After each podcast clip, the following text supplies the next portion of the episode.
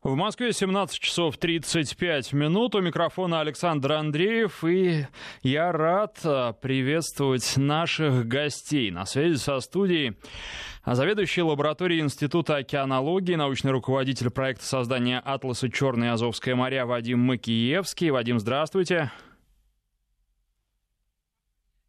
А мне подсказывают, что он подключится к разговору чуть позже. Эксперт Арктического научного центра, входящего в состав акционерного общества «Роснефть», кандидат биологических наук Артем Исаченко и заместитель исполнительного директора, директор по исследованиям и разработкам и на практике Владимир Лакеев. И вот э, Артем и Владимир уже на связи. Здравствуйте. Здравствуйте, коллеги. Добрый день. В начале мая в свет вышла цифровая версия уникального атласа «Черное и Азовское моря», а позволившая сделать информацию издания доступной широкой аудитории читателей. Это четвертая книга из серии «Экологические атласы морей России» совместного проекта, реализуемого нефтяной компанией «Роснефть» и негосударственным институтом развития и на практика.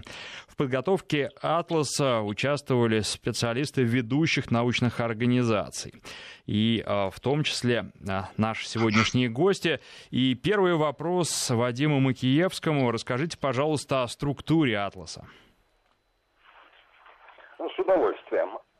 Для того, чтобы э, рассказать о любом море, нужно знать несколько базовых вещей. Нужно знать рельеф, географическое положение, характеристики водных масс, то есть температуру, соленость, характер течений. Вот, собственно, по такому принципу и построена структура атласа. Мы начинаем с рассказа о климате, рассказа о широтном положении э, Черного и Азовского морей в данном случае. Это повторяется, структура повторяется во всех наших атласах. Дальше мы говорим о рельефе дна и геологической истории, поскольку следы истории мы всегда находим в современных, э, в современной фауне, в современной флоре любого из морей. Дальше мы говорим о структуре вод, характере течений, о гидрохимических свойствах воды. И после этого переходим к разговору о природных биологических компонентах, последовательно описывая состав распределения планктона, фитопланктона, зоопланктона, бентоса, в том числе водорослей, морских трав, зообентоса, то есть. Донных живых организмах. Потом разговор идет о рыбах, птицах, морских э, млекопитающих.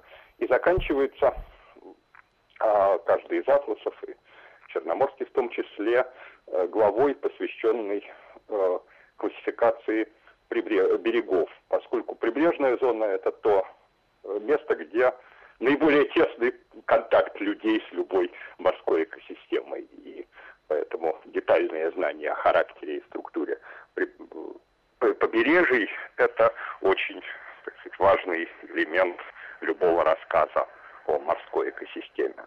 Вот, собственно, вот по такой структуре построены все атласы, в том числе и последний из вышедших томов. Вадим, судя по структуре, которую вы описали, издание предназначено для достаточно широкого круга читателей. Кому именно, по вашему мнению, могут быть интересны материалы «Атласа» и кого бы вы все же отнесли к кругу заинтересованных читателей в первую очередь? Ну, в первую очередь это студенты, изучающие так или иначе науки о Земле и биологические науки, то есть биологи и географы – но я думаю, что и люди в практической деятельности, связанные с морем, конкретными морскими экосистемами, могут найти там что-то полезное, поскольку мы всегда стараемся опираться на самые свежие э, знания, на самую свежую информацию, а наши знания о морях, э, омывающих наши берега, они меняются и накапливаются достаточно быстро, поэтому такие сводки, обобщения, базирующиеся на свежей литературе ну, должны, должны выходить с, не, с некоторой периодичностью. Владимир, расскажите, пожалуйста, о роли и на практике в проекте. А, добрый день. И на практика в рамках реализации проекта «Экологические атласы» сформировала уникальный авторский коллектив. Но это и соответствует нашей миссии, миссии нашей компании. Мы выступаем медиатором между представителями науки, бизнеса Мы выстраиваем коммуникации, анализируем потребность бизнеса в инновациях, мы предлагаем эффективные с нашей точки зрения решения. Так вот, к работе над атласом Черного Азовского морей было привлечено более 40 авторов, в том числе 20 кандидатов наук и 8 докторов наук из профильных научных учреждений. Я хотел бы отметить вот некоторые из них. Это Московский государственный университет имени Ломоносова, Институт океанологии имени Шершова, Российская академия, Кубанского государственного университета, Южного научного центра Российской академии наук, Всероссийский научно-исследовательский институт рыбного хозяйства и океанографии, Азовский черноморский филиал в НИРО, Институт проблем экологии и эволюции имени Северцева, Кавказский природный биосферный заповедник, Сочи, Сочинский национальный парк. Артем, скажите, что собой представляет научная деятельность Роснефти в регионах Черного и Азовского морей? Здравствуйте. Компания в ходе реализации своих проектов на территории этих морей уже более 10 лет на постоянной основе проводит фоновый экологический мониторинг в различные сезоны, и эти долгосрочные ряды наблюдений ложатся, а, их целью, э, их сбор является основой для оценки состояния окружающей среды, и эти данные ложатся а, неким базисом для разработки комплексных природоохранных мероприятий, носящих э, в том числе помимо практической ценности и э, научную ценность и природоохранную. Так мы э, совместно с Институтом океанологии в 2018 году начали летний комплексный проект по изучению дельфинов Черного моря. Таких комплексных исследований не проводилось с 80-х годов. Их задачей является получение современных данных по э, численности популяции трех видов китообразных, которые обитают в Черном море, узнать о их распределении, построить карты этого распределения, оценить плотность видов на акватории и, что самое, на наш взгляд, важное, разработать рекомендации по сохранению этих морских млекопитающих. Нами совместно с Институтом океанологии было проведено несколько экспедиций, и это судовые и авиационные учеты, и эти данные э, в обобщенном виде уже были представлены в этом атласе. По крайней мере, то, что мы могли работать на настоящий момент. Артем, а кто поддержал инициативу Роснефти по изданию серии экологических атласов Марии России? Ну, я бы в первую очередь отнес числу поддержавших нашу инициативу ученых, которые принимали участие в этом трудоемком проекте. Как уже сказал Владимир Георгиевич, это более 40 специалистов из разнообразных а, институтов, и мы очень благодарны за эту а, выполненную работу, а, которая тяжелая и сложная для проектов с привлечением такого количества специалистов. Организация была очень, очень хорошая. Помимо э, ученых, которые писали соответствующие разделы, нашу инициативу поддерживает Русское географическое общество в этом атласе. Они подготовили вступительное слово и подчеркивают актуальность этой работы по э, публикации современных и обновленных данных по экологии морей. Сейчас мы также по, можно сказать, по мотивам этого атласа готовим образовательный онлайн-курс, который будет посвящен биологии Черного и Азовского морей. Здесь я надеюсь, что нашу инициативу уже поддержат те, кто а, на этот курс запишется. Ну а сейчас я обращаюсь к заведующему лаборатории Института океанологии, научному руководителю проекта создания «Атласа. Черное Азовское моря» Вадиму Мукиевскому. Вадим, какие данные и из каких областей были использованы при составлении экологического атласа Черного и Азовского морей? Ну, история изучения Черного моря, такого научного изучения, уже насчитывает больше ста лет. И, кстати, так сказать, Атлас предваряет подробный, э, на мой взгляд, весьма интересный очерк, э, описывающий историю исследований в Черном море, начиная с первых биологических станций, потом э, многочисленные экспедиции, усилия многих коллективов ученых и отдельных исследователей. То есть э, библиография и список работ, список книг, статей, публикаций о биологии, геологии, э, географии Черного моря, это уже, уже насчитывает многие тысячи названий. И, собственно, задача каждого из э, авторов была достаточно трудна выбрать, с одной стороны, самые важные, фундаментальные труды, начиная с самых ранних времен исследований, в частности, э, мы воспроизводим карты, первые карты распределения жизни в Черном море, опубликованные в 1913 году. Вадим, сейчас э, сделаем да. короткий перерыв. Да. Вести ФМ. Итак, вы остановились на картах 1913 года. 1913 года, да. А вместе с тем мы стараемся дать самую свежую информацию и э, информацию равномерно распределенную по всей акватории. Поэтому э, помимо э, исторических данных, по возможности каждый из специалистов привлекал самые, самую свежую информацию, описывающую последовательно компоненты среды, окружающей среды в море и биоты – вот, собственно, так, наверное. А, сделаем короткий перерыв на срочные новости. Владимир Путин и Раджаб Таип Эрдоган обсудили борьбу с коронавирусом, подчеркнули важность поэтапного восстановления в полном объеме двусторонних отношений. Об этом сообщает пресс-служба Кремля. Владимир Путин в беседе с Эрдоганом отметил важность скорейшего прекращения огня в Ливии. Лидеры обсудили и Сирию, назвали в числе приоритетов контроль за соблюдением перемирия в Идлибе и нейтрализацию боевиков. Ну а сейчас возвращаемся к нашей теме. Вадим, чем, по-вашему, обусловлен интерес к региону, которому посвящен Атлас со стороны многих стран и представителей разных отраслей экономики?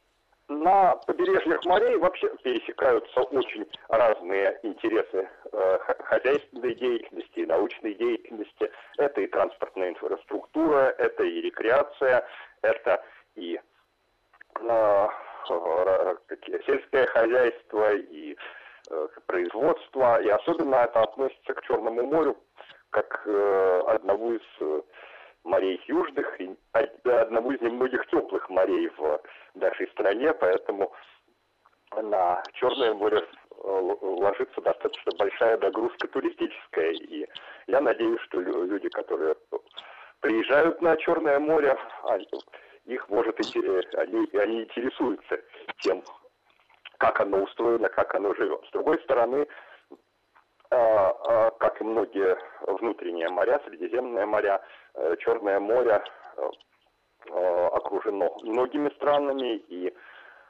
разумная хозяйственная деятельность, разумное использование ресурсов моря может осуществляться только совместными усилиями и на базе обмена информацией между странами-участниками. В частности, в регионе Черного моря существует э, межправительственная Черноморская комиссия, э, которая, ну, официально она называется комиссия по предотвращению загрязнений Черного моря, но ее мандат шире, она занимается вообще проблемами координации усилий в сохранении черноморских экосистем. Черное море, к счастью, большое море, поэтому у него хватает сил бороться с э, теми нагрузками, которые э, обеспечивают обитателей побережья, но тем не менее э, согласованные действия позволяют избегать э, перелова рыбы, э, роста загрязнений и так далее.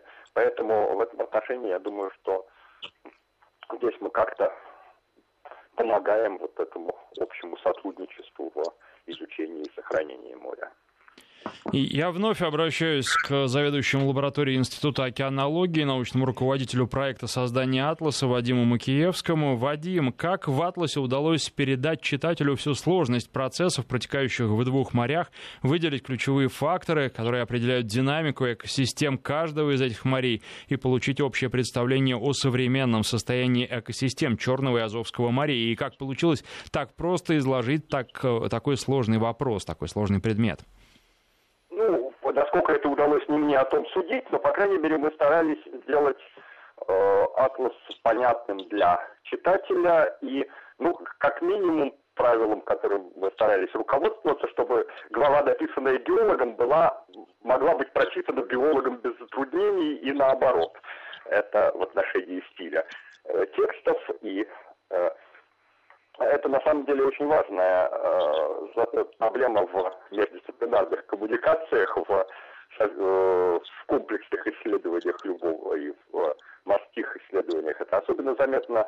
Коллеги должны понимать друг друга и говорить на понятном друг другу языке, поэтому в этом отношении мы следили, старались следить за понятностью изложения. Что касается э, описания э, системы, выявления ключевых ее факторов, это результат очень долгой работы и нашего института, и многих других институтов, работающих на Черном море. За сто лет э, удалось понять какие-то основные принципы э, функционирования этой экосистемы и э, те э, процессы, которые стоят за наблюдаемыми изменениями. Экосистема Черного моря достаточно изменчива, ну, как, впрочем, можно и предполагать в отношении моря замкнутого и достаточно изолированного от океана. А, алло?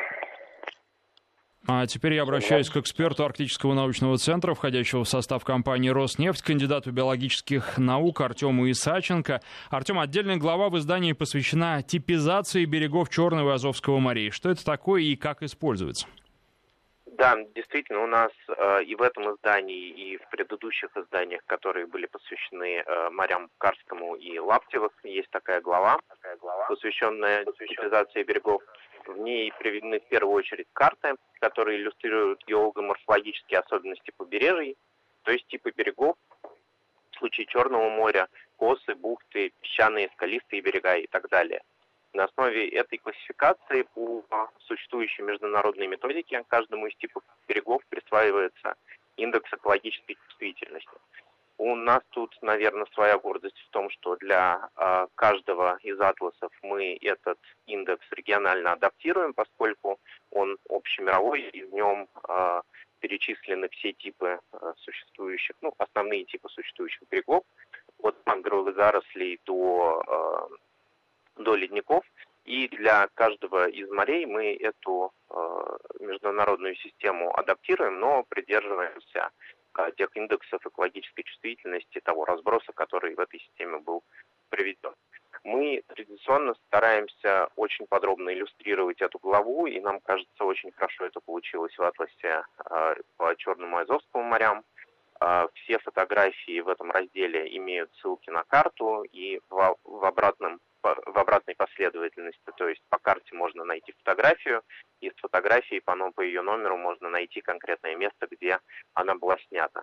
Также многие из этих фотографий были специально сделаны для издания, потому что вкусы э, при описании э, геологии берега немножко отличаются от э, вкусов большинства фотохудожников. Я вот так, так сказал. В «Атласе» немало содержательного иллюстративного материала, соответствующего стандартам научного издания. Артем, расскажите, по какому принципу подбирались иллюстрации? Ну, в «Атласе» действительно очень много иллюстративного материала, и, наверное, в этом «Атласе» из серии он э, наиболее разнообразный. А, но центральное место в этом, а, в иллюстрациях, э, конечно, занимают карты – также много фотографий, графиков и рисунков. И отдельно я бы хотел остановиться, наверное, на а, иллюстрациях животных растений, потому что они яркие, насыщенные, приковывают к себе внимание, но в то же время соответствуют всем стандартам научного рисунка.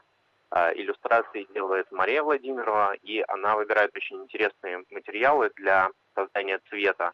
Это материалы, которые чаще, я бы сказал, используются при в комиксах, например, это спиртовые маркеры, лайнеры, различные чернила. А, просто научная иллюстрация чаще тяготеет к использованию таких материалов, как акварель и тушь. Но а, в то же время такой бережный подход к классическому представлению о биологической иллюстрации, совмещенный с таким оригинальным подходом, мне кажется, создает некую новую стилистику этих иллюстраций, которая совершенно не нарушает правил биологического рисунка. Все нарисовано достаточно строго, показывает все необходимые нюансы, но в то же время выглядит достаточно современно. Артем, при подготовке серии изданий необходимо придерживаться определенных правил, таких как целостность проекта, взаимосвязанность и взаимодополняемость его составляющих. Какие факторы при составлении атласа Черного и Азовского морей были взяты за основу? Атлас Черного и Азовского морей – это уже четвертый атлас э, серии, который мы делаем, и третий атлас, посвященный именно экологии морей. Мы уже делали Карское море, море Лаптина, также был а, такой э, видовой атлас э, по морским млекопитающим Арктики и Дальнего Востока. И за это время нам удалось выработать некую структуру. Э, о ней достаточно подробно рассказал Вадим Олегович. И мы стараемся этой структуры придерживаться в каждом издании.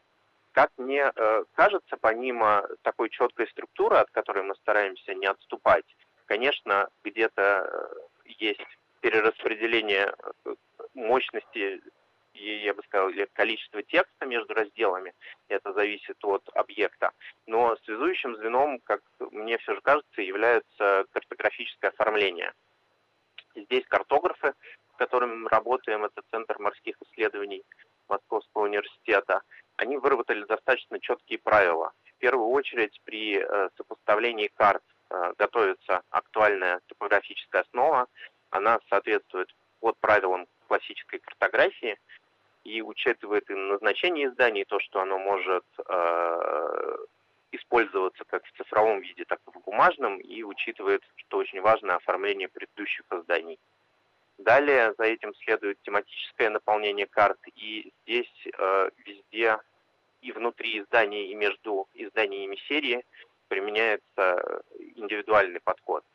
Из-за сложности объектов и тех явлений, которые наносятся на карту в каждом конкретном случае. Артем, к сожалению, наше время в эфире подошло к концу. Очень интересно и хотелось бы еще, но приходится завершать эфир. Напоминаю, что на связи со студией были заведующие лаборатории Института океанологии, научный руководитель проекта создания атласа «Черное Азовское моря» Вадим Макиевский, эксперт Арктического научного центра, входящего в состав компании «Роснефть», кандидат биологических наук Артем Исаченко и заместитель исполнительного директора, директор по исследованиям и разработкам и на практике Владимир Лакеев. Подытоживая нашу сегодняшнюю беседу в эфире, хотелось бы искренне рекомендовать радиослушателям познакомиться с изданием, которое доступно на сайте Роснефти.